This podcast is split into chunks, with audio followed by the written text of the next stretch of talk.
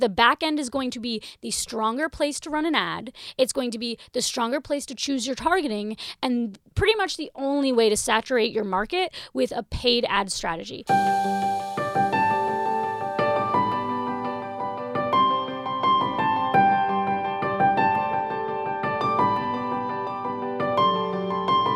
Welcome back to The Marketing Solution. My name is Shelby Page. I am your host, and today we are going to be talking about the difference between a front end boost and a back end boost, otherwise known as the difference between launching a good ad and a bad ad. Let me explain.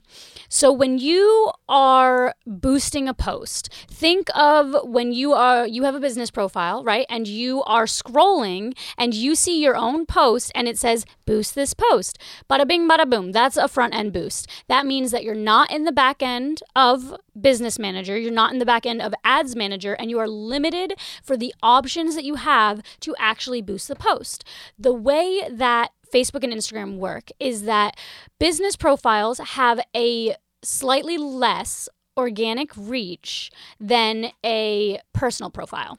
What that means is if you have a personal profile, if you're just a person, then the people that are going to organically see your post is about 1% of your followers. If you have a 1,000 followers, 100 people are going to see it. You get to see the people, according to the algorithm, that are the most engaged with you. And that's the way that the social network works. But if you are a business profile, if the reason that you are on there is for business, the algorithm kind of punishes you for that, which means that you get seen seen by 0.1% of people organically. So when they offer you that front end boost, all they're doing is saying, hey, you have limited targeting options, but if you throw $5 into the wishing well, we will show your content instead of to 0.1% of your following. We'll show it to 1% of your following. Maybe we'll show it to a couple of people that are friends of friends or people that are in the same location as where your post was posted. So if you're doing a front end boost, yeah, you'll get some pretty good engagement. You'll get a pretty good click through rate, but these people are already familiar with you. You're boosting the post to people on the front end that already know you kind of exist, which is for all intents and purposes, not really what you're looking for if you're trying to boost a post. If you're trying to boost a post, the KPI is probably to get in front of new people, to get in front of people who have never heard of you before, which means that the front end boost is going to be the wrong way to launch an ad, specifically because of those limited targeting options. If you go into the back end, if you go into Ads Manager and you launch a campaign for brand awareness with a specific budget, with a targeting option that is completely up to you. You can actually reach brand new accounts and you can actually launch an ad that's going to be successful in exposing your brand to brand new people. I know that sounds a little confusing, but the difference is like monumental.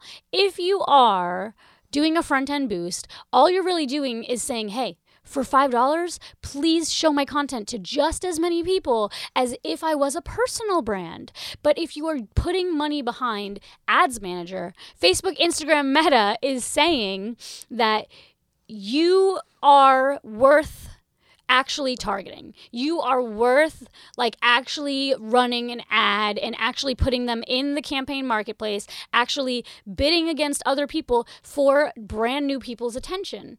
That is what you want. You want to be exposed to new people. You don't want to be exposed to your same audience. You want to saturate your market. So if you're going to do a boost, you're not going to want to do it on the front end. When you see that little button that says boost this post, completely ignore it. Yeah, a business profile gives you insights insights into how many people were reached, how they found you, things like that. Those are very important insights to have on the front end.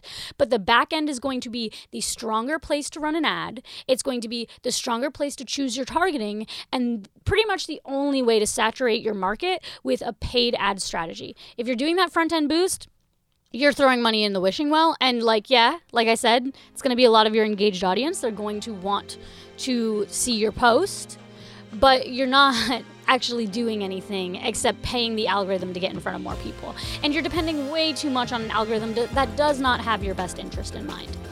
So, when it comes to front end versus back end boosting, aka running an ad incorrectly versus running an ad correctly, you're gonna wanna take the time to go through business settings, set up your payment methods, go through the ads manager, and actually launch an ad that is under your control. And of course, for it to be under your control, you have to know how to control it. You know you have to know how to steer the ship. So tune in next week where I talk about the different ways to look at data and the different ways to optimize, including like the relationship between that data and how to set a standard KPI.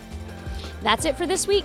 Thanks for joining us on The Marketing Solution, and we're out. Boom.